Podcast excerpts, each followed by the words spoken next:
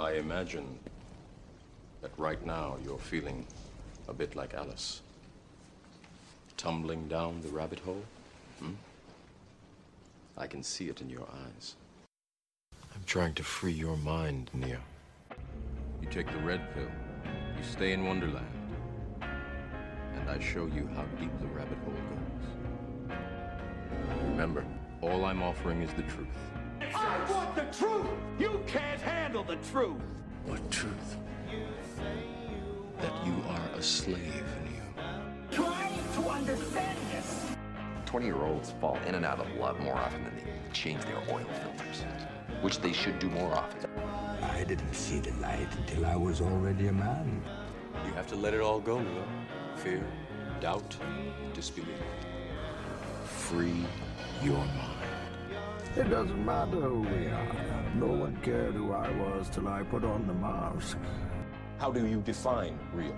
You stay in Wonderland, and I show you how deep the rabbit hole goes. After this, there is no turning back. Are we clear? Crystal.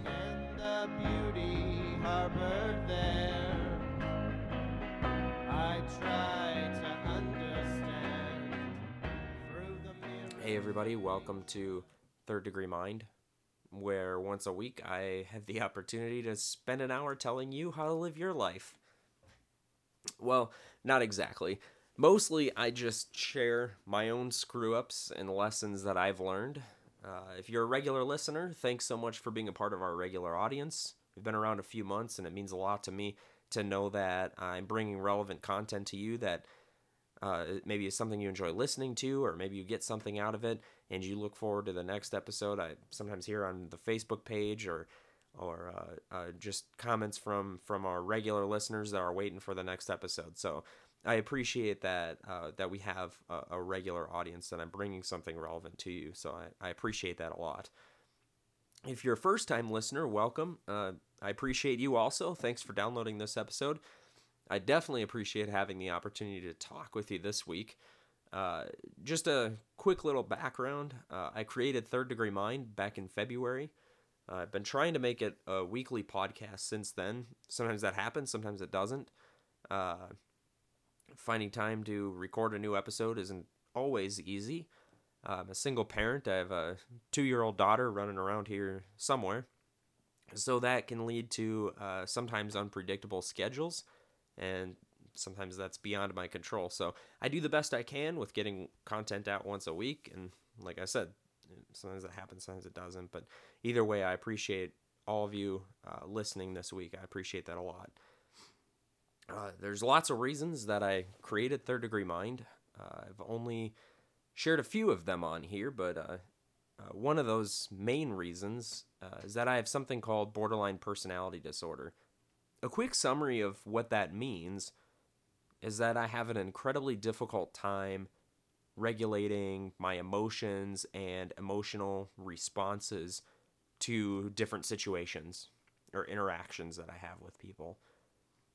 People with borderline tend to experience emotions at a much greater intensity than the general population. So that can lead to a number of problems or concerns. Most commonly, uh, or most obviously, those problems come out uh, when it comes to interacting with people or maintaining relationships with other people. And th- that could be with family or friends or coworkers, uh, especially intimate partners, intimate relationships, uh, but but everything really. I've learned a a lot of valuable lessons uh, over the last few years. So part of this podcast is to share some of those life lessons with how to handle emotions. I try to come on here about once a week with some stories about real life, some of my own stories, some stories that I find online. I share some other stories with you. Uh, and then just tips and suggestions for how you can live uh, your own happy and fulfilled life, uh, despite occasionally having those bad days, because obviously we all have them. And, and we want to have, we obviously want to have more good days than bad uh, overall, but you know, sometimes you go through a week or a month or even a year or several years where there are way more bad days than there are good days. And we want to try to escape that. We want to try to get to where we have more good, obviously. Uh, and even if we can't get to a point where we have more good days in numbers, like if we count how many days are good versus how many days are bad, it's not just about the number, but it's about making sure that that, that value of the good day uh, supersedes whatever, however bad your bad days are, if if that makes uh, if that makes some sense.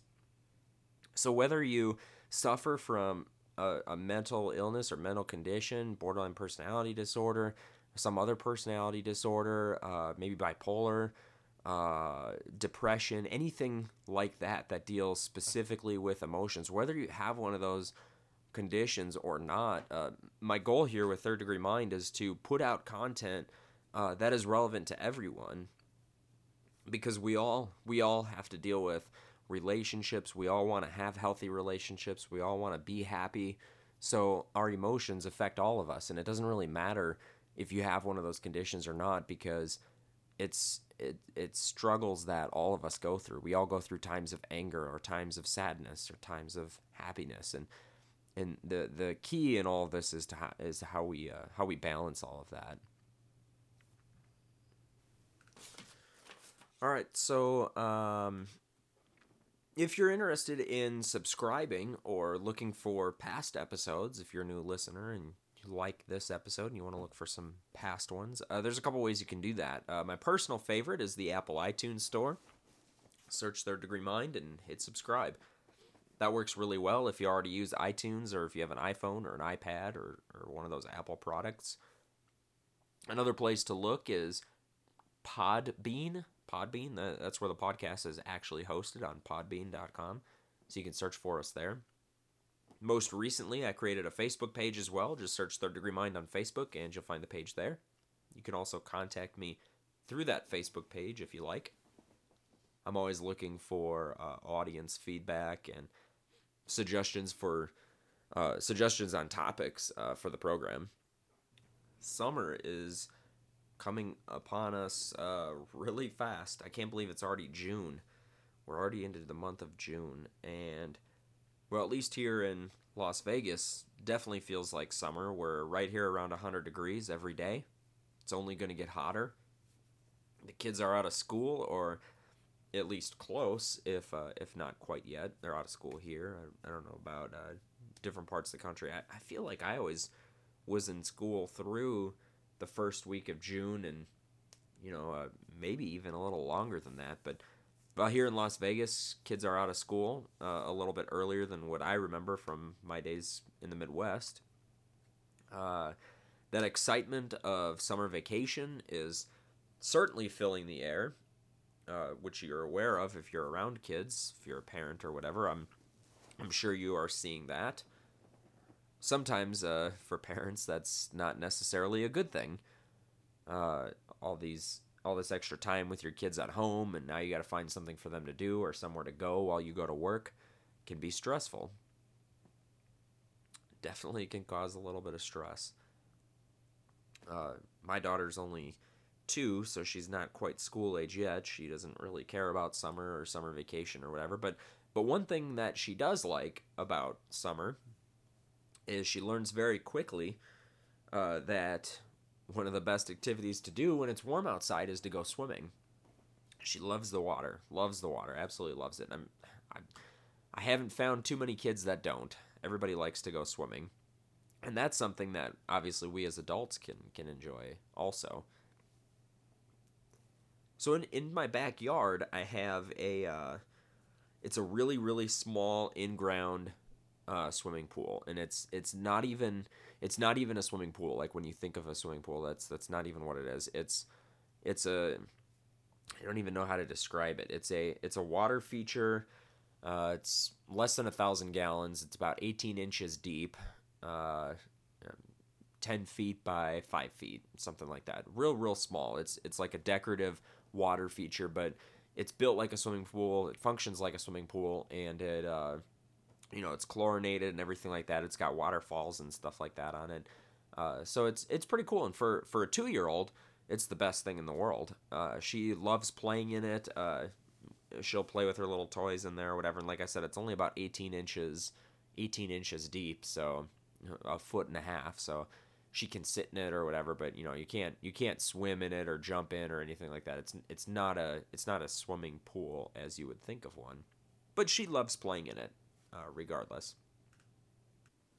So about a week ago, I'm sitting outside and I'm I'm cleaning this thing up. At you know the maintenance was kind of lacking in the winter. I don't really keep up with it significantly in the winter. I just make sure that it doesn't freeze over. That's really my only goal in the winter for maintenance. But so now that it's warming up outside, I like I said about a week ago, I'm cleaning it up, getting the algae out, getting the leaves out, making sure it's uh, chlorinated properly so that uh, so she can play in it.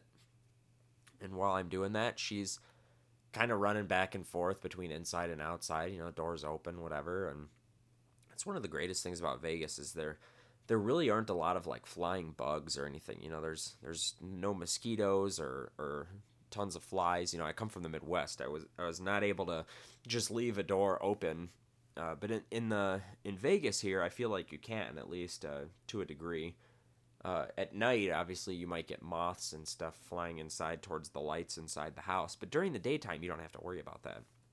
So I just kind of leave the back door open. It's just a sliding glass door, and I'm out. Like I said, I'm outside working on on that, and and she's playing with her toys, going back and forth from inside to outside, and I have my back to the door, uh, leaning over the this this little pool is right outside the door. So I'm like right next to the door, but my back is to it, so I can't see and I'm like scrubbing the, the sides because there's algae on the sides. So I got a brush and I'm scrubbing the algae off, and uh, and all of a sudden I hear the door close, and then I hear a click. I turn around, and sure enough, that little devil shut the door and locked it. And I just kind of I didn't really think much of it at, at in that moment. I just kind of I kind of turned around, like I said, I turned around, looked, I saw that that's what she did, and and I kept working on the. Uh, I kept scrubbing the sides, and like I said, it didn't it didn't really dawn on me for a couple minutes that wait a second, I think she just locked me out, and uh, so I got up and I stood up. I went over to the to the door and I tried to open the sliding door, and sure enough, it's locked. And she's standing just on the other side of it, kind of like looking out the window at me, and her hand on the glass, and got a, got this little innocent smile on her face, of course, and all of a sudden I'm like, oh shit. I look at my pockets quick. I got no keys on me, and I got no phone. So, what in the world am I going to do now? And I start thinking, I'm like, well, you know, at least if I had keys, I could jump the wall and get to the front yard of the house. And, uh, you know, my backyard is surrounded by, uh, it's probably about six to seven foot high wall. So ideally, if I had a key, I could jump that wall and I could get to the front door and just let myself in. But I don't have my keys on me and that front door is locked. I always have that locked. So I'm completely locked out, no keys, and my child is inside. And I realized, well, she locked the door. All she had to do was flip this little lever on the handle down. That's how it locks. All she has to do is flip that lever back up. So I'm thinking, well, if she could flip it one way, she could obviously flip it the other. I just have to try to coach her through that so she understands what I'm saying. So I'm talking to her through the window and I'm like, Olivia, flip this switch. And I'm, you know, I'm using my hands and trying to motion. I'm trying to point to the little lever and she's kind of looking to see what I'm pointing at. And every now and then she'll giggle at me and laugh and she'll knock on the glass a little bit. And I, I feel like I'm a little uh, exotic animal at the zoo and she's watching me through the window or something. Like that's that's what it felt like, and I was like, I don't know what I'm gonna do if she doesn't open this door. I'm I, I don't know. And all and so I you know I keep trying, keep trying to explain to her, and ten minutes go by, fifteen minutes go by, and she just kind of looks at me and she'll play with the handle, but she won't she won't I can't get her to touch the the actual lever, which is you know a real small real small lever latch type thing that's right next to the door handle and uh, well, after about maybe 15 minutes or so, all of a sudden she go, she says, "Hold on, Dada," and she runs away. And I'm like pounding on the window, "No, Olivia, come back! You're my only hope.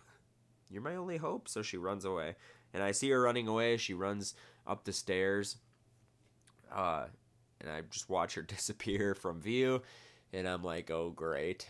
Oh my goodness. She just ignored me, ran away. My only chance to get back in my house just ran away up the stairs. Who knows when she'll be back. So now I'm sitting there and I'm I'm seriously contemplating now. I'm I'm gonna have to break into break into my own house. I'm gonna have to uh, break a window or something. So I'm looking around my yard at some of the rocks, trying to figure out, and I'm looking at the windows, trying to figure out which ones maybe the cheapest to fix if I have to break one of these, uh, which is a, a small window, whatever. Making sure that if I do break a window, making sure that I can actually get in through that window, because that was the thought that dawned on me as I, I thought about breaking out the smallest window, because that would be the most inexpensive to replace. But then I, I thought about the fact that, well, wait a minute, if I break this window, it's too small, I won't be able to get in through it, so that ain't gonna even accomplish anything. So of course I'm trying to figure out where the perfect balance is between these windows. Some of the windows slide, some of them uh, uh, open out. So I'm kind of like, well, maybe I can pry one of these out and I'll just break the lock off.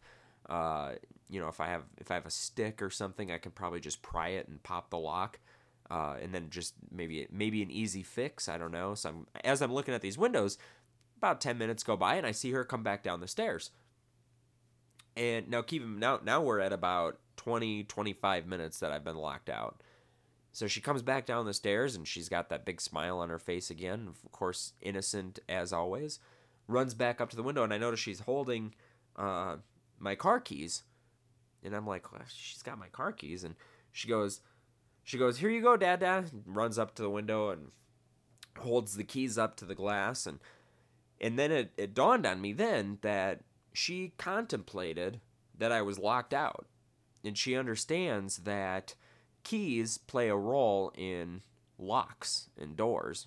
Not this particular door, obviously, but she's grasping the concept that, you know, the door's locked and, and I can't get in.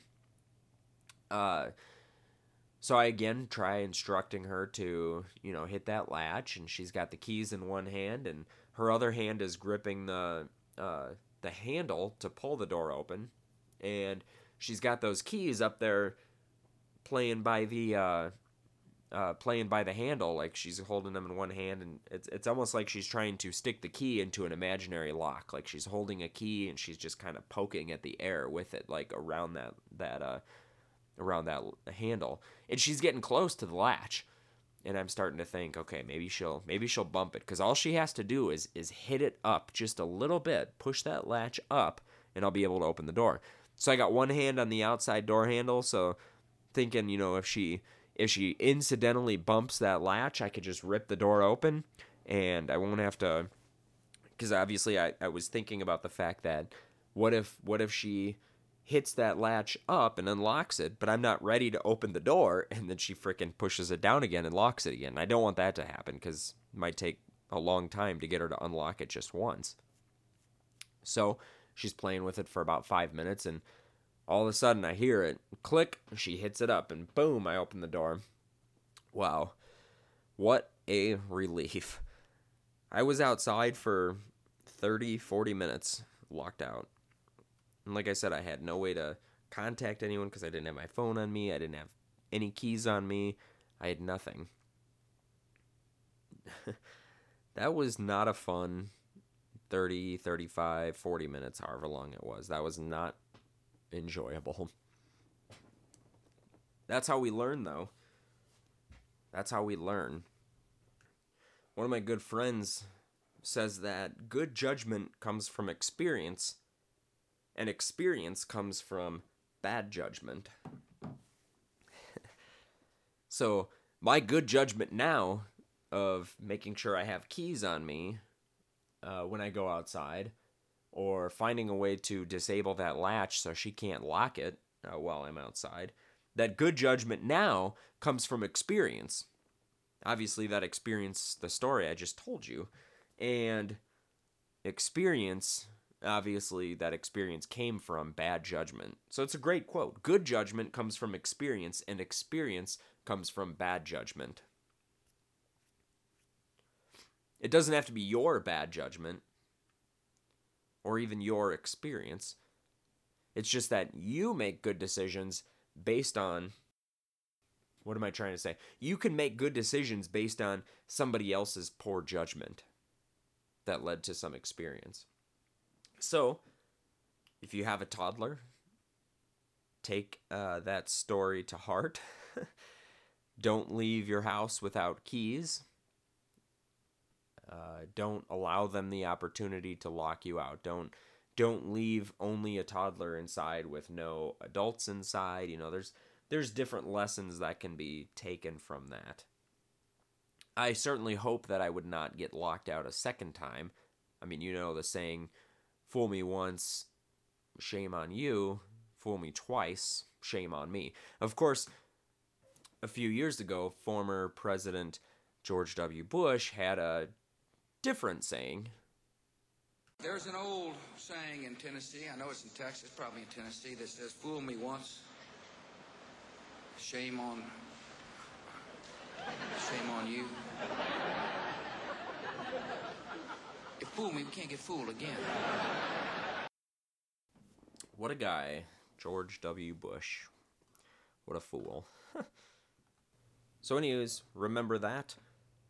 Good judgment comes from experience, and experience comes from bad judgment.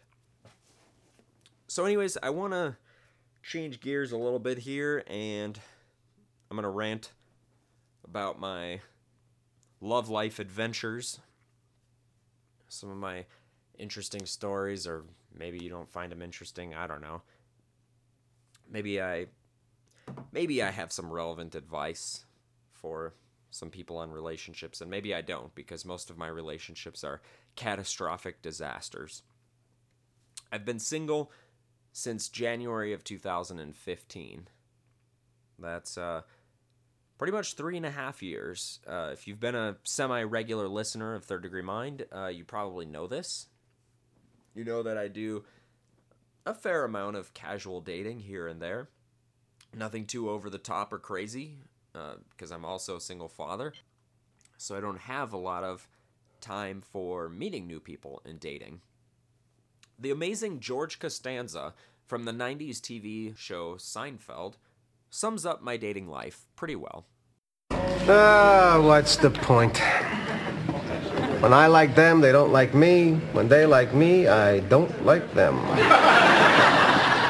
Why can't I act with the ones I like the way I do with the ones I don't like? George Costanza, my hero. I noticed this about my own life.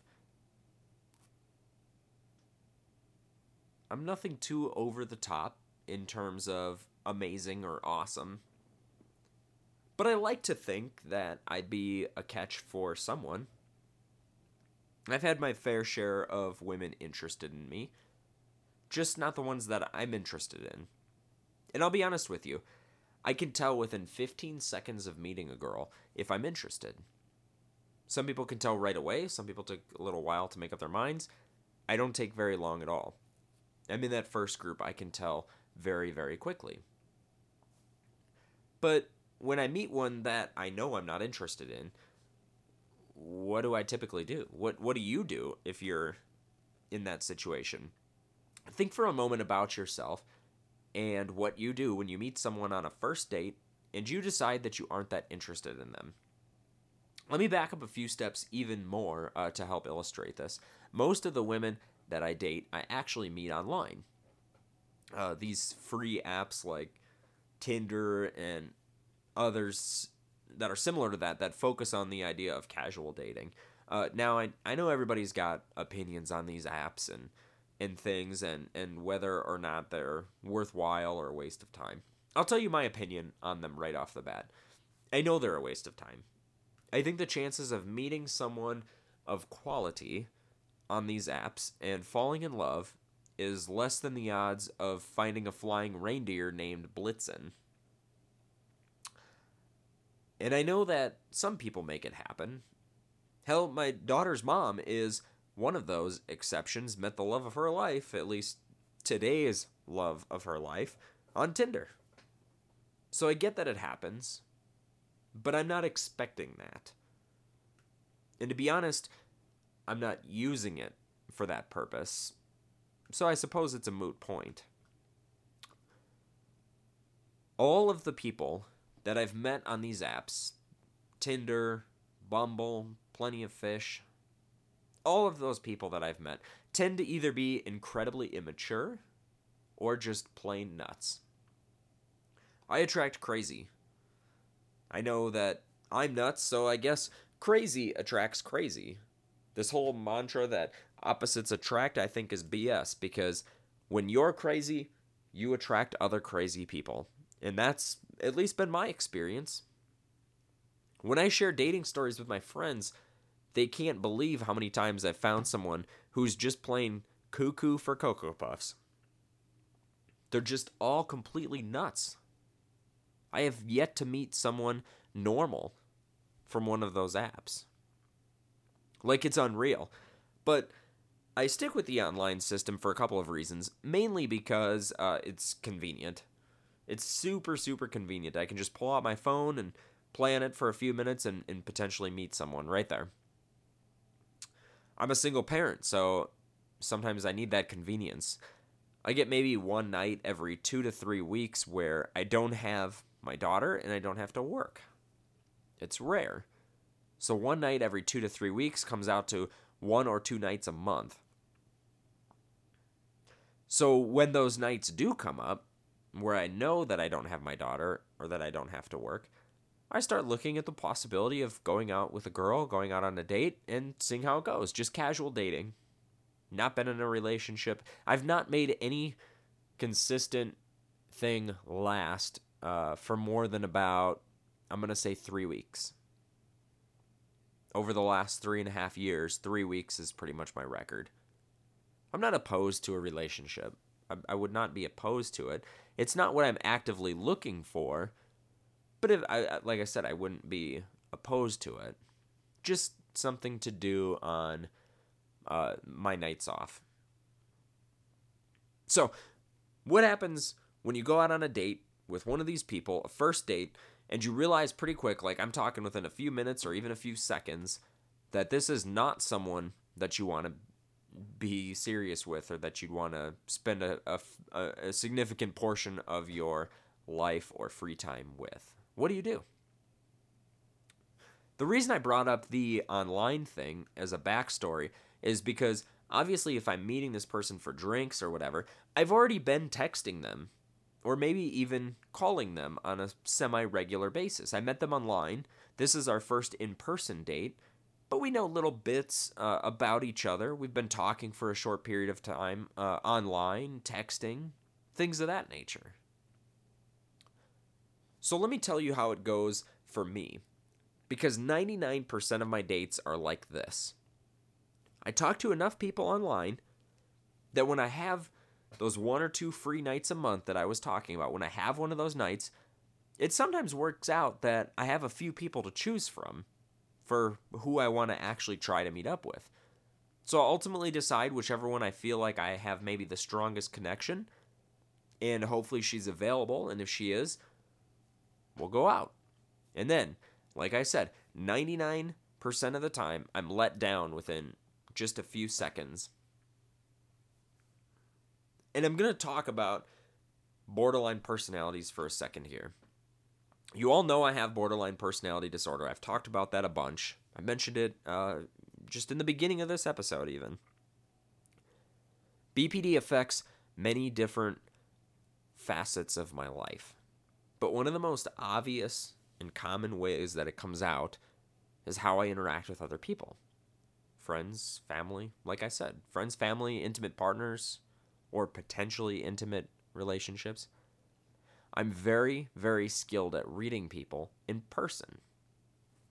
BPD makes me extremely hypersensitive to emotions and emotional shifts. When I say emotional shifts, I'm saying when you move from happiness into stronger happiness or happiness slowly downward towards maybe anger if something is said that would upset you or something like that. Those are emotional shifts. BPD makes me incredibly hypersensitive to those emotionally emotional shifts. So much that sometimes I might sense an emotional shift when there really isn't even one there. And that's what gets confusing it's easy for me to feel em- emotions either with uh, within myself, uh, or even in the vicinity, so to speak. So I can sit down with someone and almost immediately know if I like them or not. Because I can feed off of their emotions as well.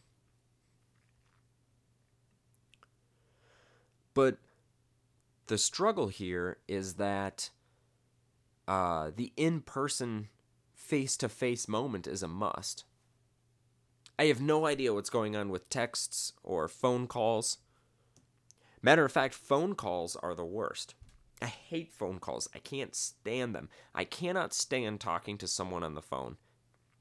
Texting is acceptable, but it's difficult to read someone or a situation when it's through texting.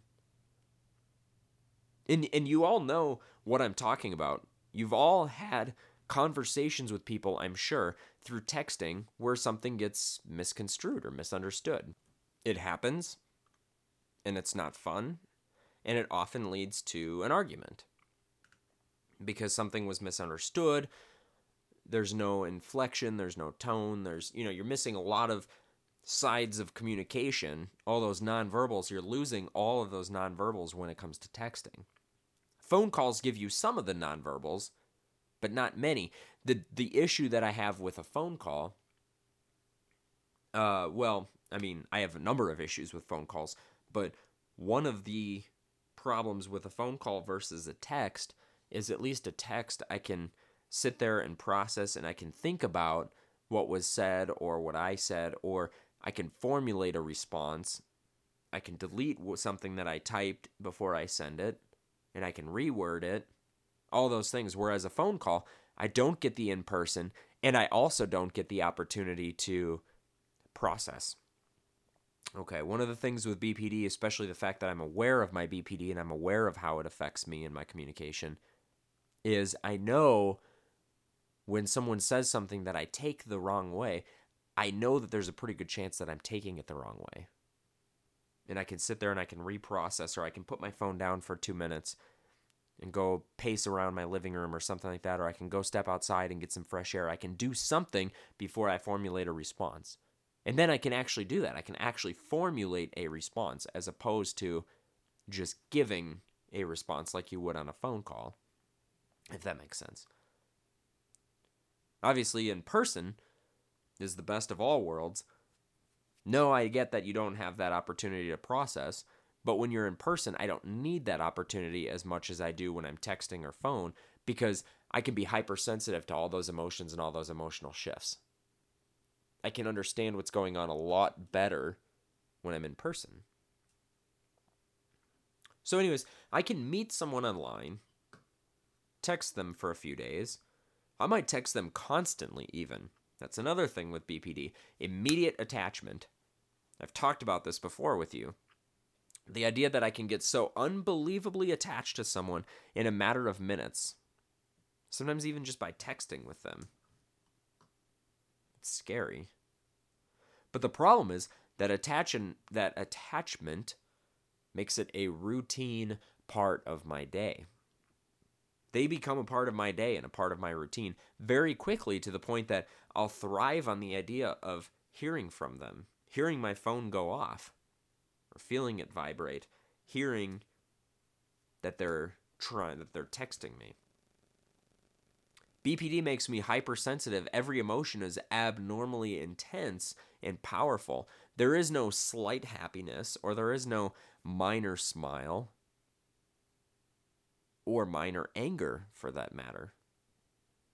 So everything is intense, meaningful, and powerful. So every text message from this person that I've never even met sends rushing adrenaline through my mind, creating uncontrollable happiness and excitement. It's like your brain being completely drowned in dopamine. With every conversation, it builds more and more happiness and attraction, all for a person that I've never even met.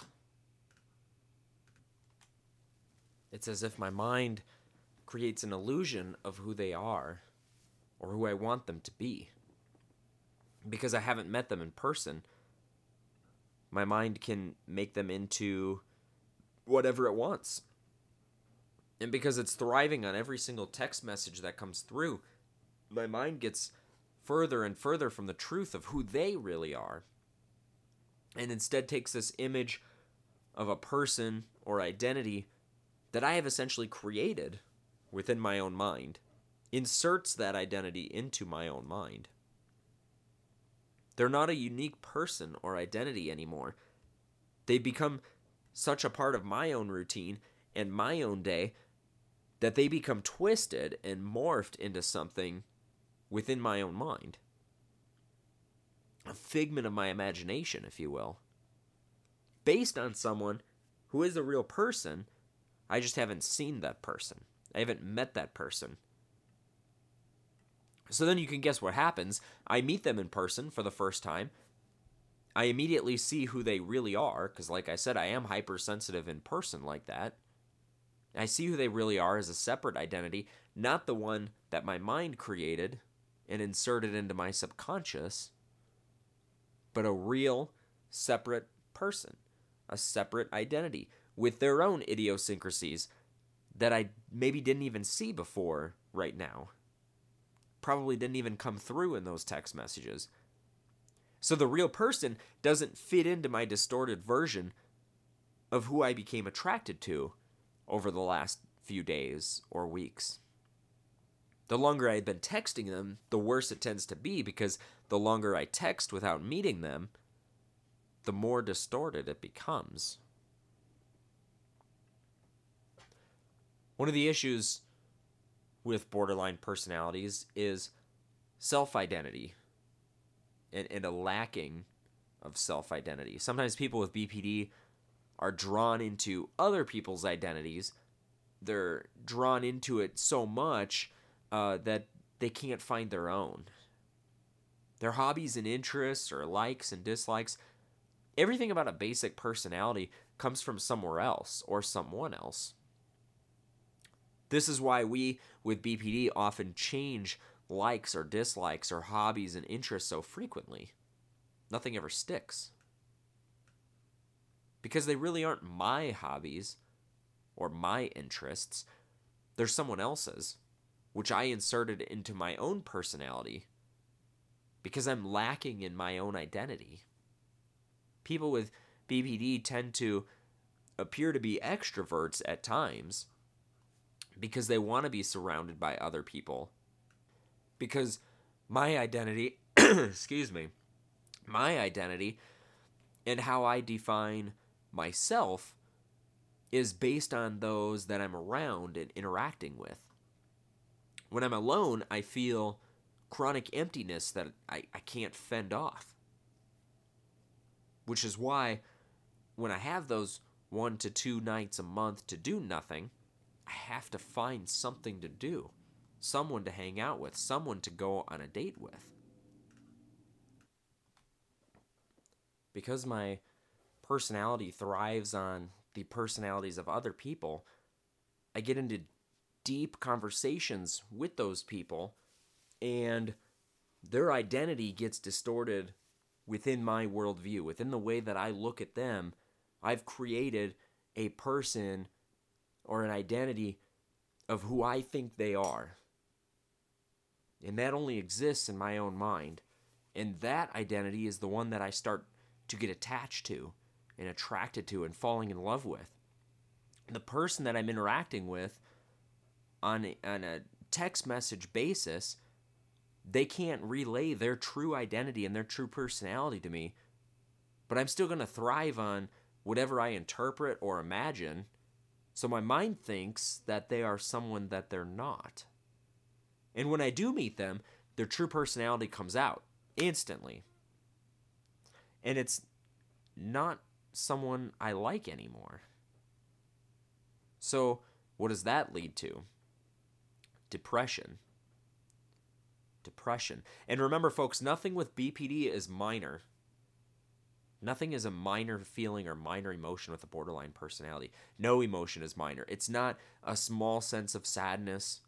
No, it is despair and rock bottom all over again. Everything is extreme and intense. So we're talking about that chronic emptiness, loneliness, and depression all hitting me all over again at the very beginning of this date within a few minutes. And here's the kicker it's not over the fact that this person is not who I thought she was. It's not over the fact that, oh, I really don't like this person. I don't care about this person in front of me because I don't have this attachment to this person in front of me. My sadness and despair and grief is over the death of the imaginary identity that has existed in my mind for the days or weeks prior to this much anticipated first date. That imaginary identity that I practically fell in love with. Yes, everything is intense with borderline personalities. So, yes, I practically fell in love with this imaginary identity that I created and that I was interacting with on a text message or phone call basis. That identity is now dead. And this, right now, is the awakening moment that that person no longer exists. They're no longer here. Sure, that fake personality or identity never really did exist. But to me, they did. To me, they did. They were very real. I interacted with them, I texted with them, I called them. That person was very real, and now they're gone. And now, because they're gone, I'm left feeling alone and empty I'm feeling alone because they're not with me. I'm feeling empty because that person became a part of me because it was a creation within my own mind. So now they're gone and I feel empty. I feel lonely, depressed, all over again. And nothing happened. It was just a first date. Everything is so extreme Everything is so extreme when you have a condition like borderline personality disorder. Nothing is ever minor.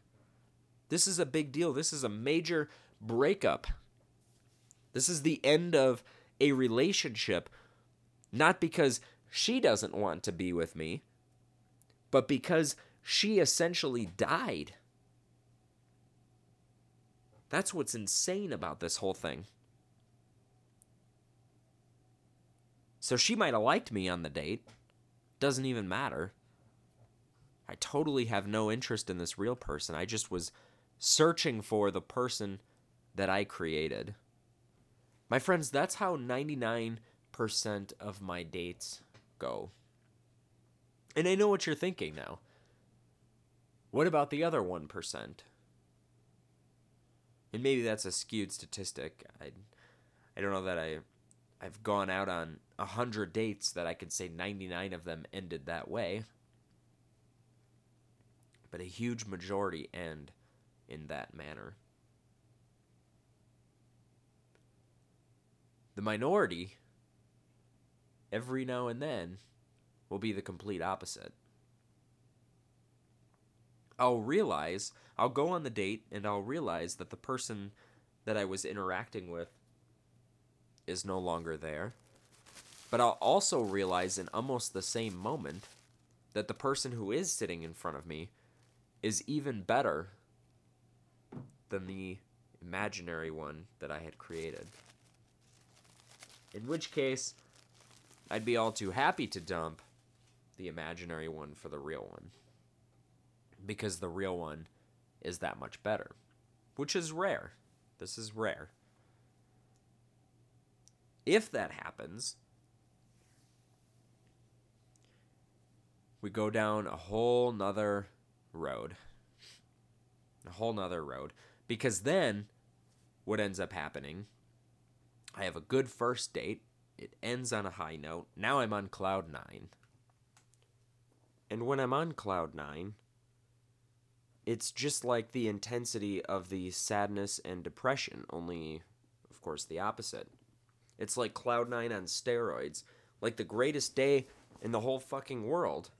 And I'm on top of the whole fucking world. So, what do you think happens next? Care to guess? Well, basically, I end up falling in love so damn fast that all I want to do is talk to this person, see them, be around them, text them throughout the day, every day. All of a sudden, there's no more personal space. I'll feel like this is the one I'm going to marry for sure. And I I mean I won't tell them that, but I'll make sure they definitely know I'm interested too much. So much that it's like an obsession. Do you want to guess how she reacts to that level of attention after just one date? I mean, it's pretty easy, really. Uh, there won't be a second date. And eventually, when I accept that I've been blown off again, and I go down that path of depression that I talked about before, you know, feeling the loneliness, the feeling that the love of my life died unexpectedly. And yet, with this pattern, that's what's interesting. Shouldn't that type of reaction be expected? Right?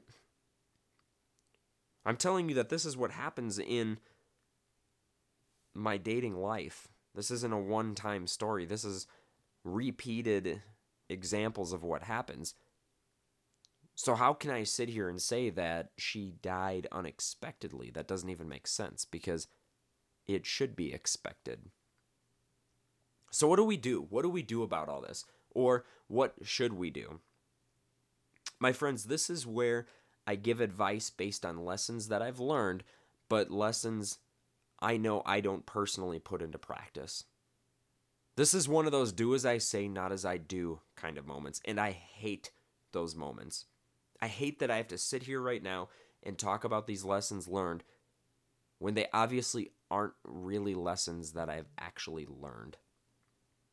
Because no matter what I say here, I can almost promise you that this is one of those times where I won't be taking my own advice. As much as I'd like to, I'm still learning how to do all of this myself. And the reason that I share that part with you is uh, if you struggle with similar circumstances with being single, you can rest easy knowing that I know better than anyone else that this kind of thing is much easier said than done. So settle in because these are my five steps to success when it comes to being alone, being single. Step one is this you must be content with who you are as an individual. You must have your own identity, your own likes, your own dislikes, your own hobbies, your own interests. You have to know who you are, and you have to be content with that person. I promise you that you can never make someone else happy if you are not happy first by yourself. It's not someone else's job to make you happy, it's only your own. If someone else comes into your life, they should complement that existing personality that you already have. They should add to it. That person should fit in with that personality, not help you build one. Step two. Once you've accomplished that, this next one is a tough one. And a lot of people will not agree with this one. Or maybe they just don't like hearing this kind of truth. You have to accept the reality that is the reality that life offers no guarantees. Me personally, I do not believe in God or fate or anything of the sort. I believe a lot of that kind of thinking leads to nothing but letdowns and pain. Pain that I am personally familiar with as someone who was very religious for a majority of my life. But my friend's life offers no guarantees, so the hard truth is this there may or may not be a soulmate for you. I don't know. Look around the world and look at how many people are alone, live the majority of their lives alone, or they bounce from marriage to marriage, divorce after divorce. Some people live their lives believing that each of us has a soulmate out there, and it's just a matter of time until we meet them fall in love, and live happily ever after. That kind of misleading worldview will lead you down a dark road filled with pain and despair, not to mention a lifetime of feeling alone. If you've accomplished step one, then this part actually should not be all that difficult to accept because they are linked. Step one is be content with who you are as an individual and be happy as that individual. Don't live your life desperately believing that you need to be with someone. Be content alone. And then step two, this is just adding that you need to accept that that might always be your reality. You might always be alone. But if you've successfully accomplished step one and you're happy alone, this shouldn't be that different to accept that that might be just who you are. Step three if you want to date, date. However, if you do, don't forget about always remaining content with who you are as an individual. You do not need someone else to make you happy. Remember that you're already happy with who you are. You don't need to be with someone else. You've already accepted before you go out on that date, hopefully, that there's no guarantee that this person is, quote, the one for me. We already talked about the reality that there might not be a one for you. Look at all the people out there that don't have that special one. So, I'm not going to go out there and try to make them be the one or make them like me or show them what a great person I am. That's not the point. I'm already happy with who I am right now. I'm happy with who I am alone and independent. I don't need them. I'm on this date because I want to be here. Perhaps had nothing better to do on this particular day. Bored. Who knows? But you're not on this date because you need that person sitting across the table from you. That's not why you're there. Step four, this one's easy. If you had a good time, tell them. And if you didn't, move the fuck on. Don't waste time if you didn't have a good time. You are an individual, you need to keep your individual happiness. If this person doesn't add anything to that and all they do is take it away, or they're not beneficial to you, then move on. Jerry Seinfeld has great advice for this idea of moving on. Should just do it like a band aid. One motion, right off! I love it. One motion, like a band aid, right off. Fantastic advice. Fantastic advice. And the last step, my friends, never, ever, ever, ever forget who you are. If you fall in love with someone, awesome. More power to you. I wish you all the best in that relationship. Seriously, I do. I think that is great. But within that relationship, you need to always remember who you are. Never forget where you came from. Never forget your own journey through life as an individual, what brought you to that person, how you ended up with that person. And if at some point you decide that that person you're with isn't beneficial to who you are, then you need to get out. You should just do it like a band aid. One motion, right up! I love it. I love it. Band aid, one motion, and be done. As I said before, I know that all this stuff is a lot easier said than done. I'm not going to sit over here on my high horse of a soapbox and tell you that it's easy or that I've successfully done any of these things. Some days I feel like I'm happy and content with being alone and I accept the reality that I might always be alone. But it's a day to day struggle for me. It might be for you too. That doesn't mean you're any less successful of a of a person. But you need to focus on yourself and you need to keep that individual mentality that you are an individual.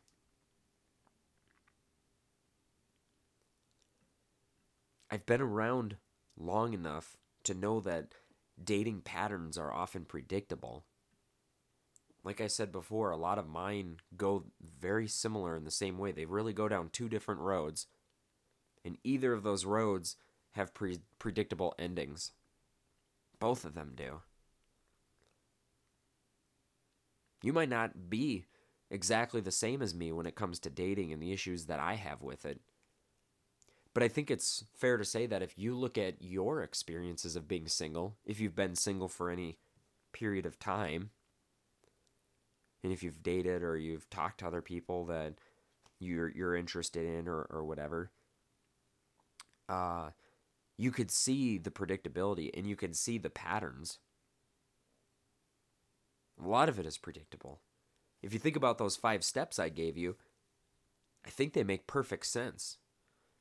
It's really just a matter of willpower of successfully moving through those steps and success in successfully accepting each of them. A couple weeks ago I talked about writing and journaling and uh, the therapeutic benefits of of doing that and I haven't really mentioned it a lot the last few episodes, but today I'm going to bring that back up again. Hopefully, you still have that notebook, and I'm I'm a huge, huge, huge supporter of of this type of uh, therapeutic, uh, self help treatment type stuff. I'd like you to think about this stuff uh, that we talked about and write down some of your own experiences. Hopefully, you still have that notebook. Uh, if you're single, write those five steps down, and I'm going to give them to you again in in a second. I want you to write those five down and think about where you are in that continuum. Have you successfully completed the first one, the second one, etc., etc.? If you skip steps, for example, if you dive right into dating in order to desperately find the love of your life because you feel like you can't be happy without that person, how do those dates go? Do they go somewhat like mine? Write about some experiences that you've had, good and bad. I want you to think about and reflect on some of those experiences and see if you can see some of those patterns that I'm talking about. Think about those patterns and think about your interactions with, with other people and, and how you view yourself and why you want those types of interactions with other people, why you want that relationship. Are you going out on those dates to to find that Mr. or Mrs. Perfect? I want you to write these things down. Write it as if it was a chapter in a book or an autobiography that, that you're writing, your own memoirs. Pretend that you're telling the stories to someone who wasn't actually there on the date. Don't leave anything out. I want you to describe your feelings, your apprehensions, your nerves, your happiness, your excitement, anything you remember, anything that comes to mind, because all those memories, the way your mind works, your mind remembers odd things from certain experiences. And if we reflect on looking at why why did I remember that I was wearing this red shirt? There may not be a significant reason, but it's it's how you become more self-aware and, and that's that's the whole purpose of this this whole topic ladies and gentlemen. That is the entire purpose here is your self-awareness your knowledge of who you are in creating your own personality rather than having someone else in a relationship give you a personality. That's what we try to escape all right, those steps to success one more time. Step one, be content with yourself. Number two, accept that you might always be alone. Number three, date if you want, but don't compromise who you are. Number four, if it doesn't go well, rip it off like a band aid. And number five, never forget where you came from. Maybe you're one of the lucky ones and you're actually not single, and yet you're still here listening to this podcast about how to be single and how to be alone. Maybe you're happily in love with the love of your life already. Awesome. Congratulations. I applaud you because you, my friend, are in the minority. 50% of marriages fail. An even greater percentage of non married relationships never reach marriage. So if you are happy in an actual relationship with the love of your life, you are in the freaking minority. And that's why that's why step 2 is such a big deal to me. When people talk about, well, you just have to wait, your soulmate's out there, you know, you'll find them, give it time, blah blah blah. It'll happen, you know, you'll you'll find that per that special person. Says who? Why is there some guarantee that I'm going to find someone? There are more people in this world that are either alone or dissatisfied in their relationship, or, like I said, divorced a hundred times. There are more people like that than there are people that are actually happily with the love of their life. But if that is you, excellent. You can still apply some of these lessons to your situation. How did you get there? Remember that my final step is to never forget where you came from. So think back to the days that you were single. That's where you came from. Don't forget that. That's an important part of who you are. Even if you've been with the person 10 years, where did you come from? How did you get to where you are now? Did you go through years of disastrous date after date after date until you just magically, coincidentally found the one? Or did you do something different and suddenly stumble into that perfect relationship? Was it unexpected? How did it all work out for you? Never forget where you came from. My friends, being alone is no easy task. It's not. Especially if you're trying to find someone and you don't want to be alone. Because you constantly have that fear or that anxiety about the future, never knowing. I have no idea if I'm going to end up with someone or if I'm just going to be alone forever. I have no idea. I don't sit here and pretend to know the future. My freaking crystal ball ain't working today. Before you worry about finding someone special, find a way to ensure that you are someone special yourself. Be a prize for someone else. That person is out there looking for you too, maybe. And in order to catch their eye, you need to be their special someone. If you're looking for someone to make you happy, that means all you're doing is you're looking for someone else that makes it their goal in life to find someone who's miserably, pathetically alone and put a smile on their face. What the fuck kind of person is that? Is that someone that you would want to be with? Do you want to be with someone who is making their life goal looking for the pathetic and desperately alone individual? That doesn't make any sense. You don't want to be either of those people. That's why your own individual identity is so freaking important. I don't even I can't even emphasize that enough. Who you are is so important. Never forget that. Never forget who you are. And if you end up in that relationship, if you end up in that relationship where you've forgotten who you are, or your significant other has forgotten who you are and, and, and they're so over dominating in that relationship that you've lost your own sense of self and your own sense of identity. I have one piece of advice for you if you're in that situation. You should just do it like a band-aid. One motion. Right up!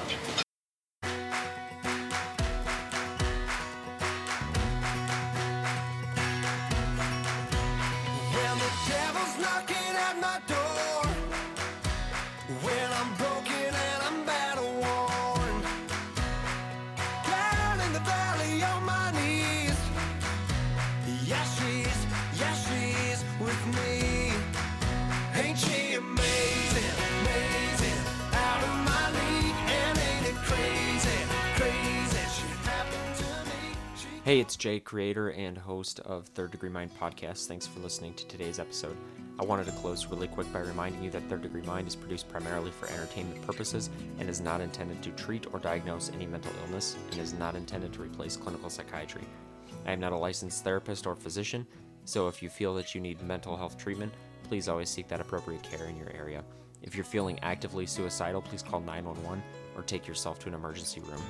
If you're in the U.S., you can contact the National Suicide Prevention Lifeline 24 7 at 1 800 273 8255 or contact them using their online chat service at suicidepreventionlifeline.org. And once again, they are available 24 7.